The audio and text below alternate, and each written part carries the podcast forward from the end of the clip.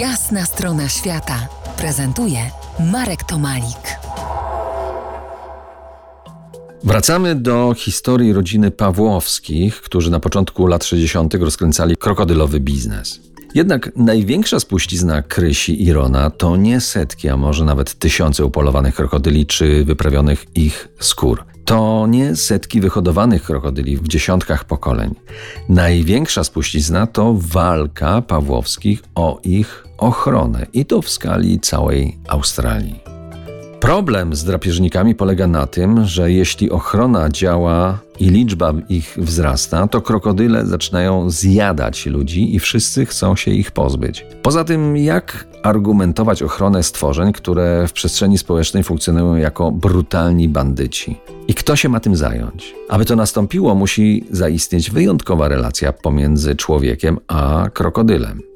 Krysia i Ron odstrzelili ich grube setki i dobrze z tego żyli przez lata. Powinienem to dopowiedzieć, jak y, w zakończeniu większości bajek żyli długo i szczęśliwie.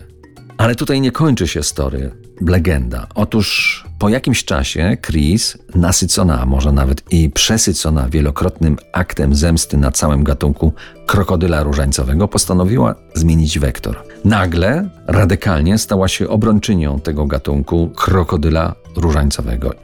Po latach doprowadziła do całkowitej i bezwarunkowej ochrony gatunku, nie tylko w stanie Queensland, ale i w całej Australii.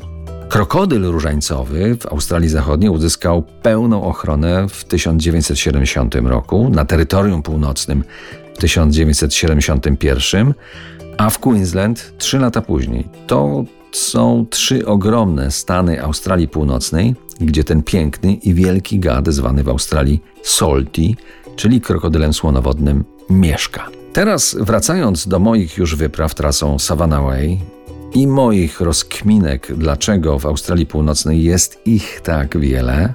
Hmm. Otóż z powodu ich ochrony ciągle ich populacja powiększa się, nad czym ubolewają okoliczni farmerzy, z którymi wielokrotnie rozmawiałem, nie przyznając się, że Chris ma znajomo dla mnie brzmiące nazwisko Pawłowski. To wszystko jest jeszcze bardziej kwantowo splątane, bo miał powstać film o tych wciąż bardzo tajemniczych historiach, ale nie powstał. Może za jakiś czas ktoś sięgnie po ten, wydawać się może, łakomy kąsek przygód i nie do końca jasnych legend. Za kilkanaście minut zapuścimy w tę historię nasze korzenie jeszcze bardziej. To jest jasna strona świata w RMS Classic.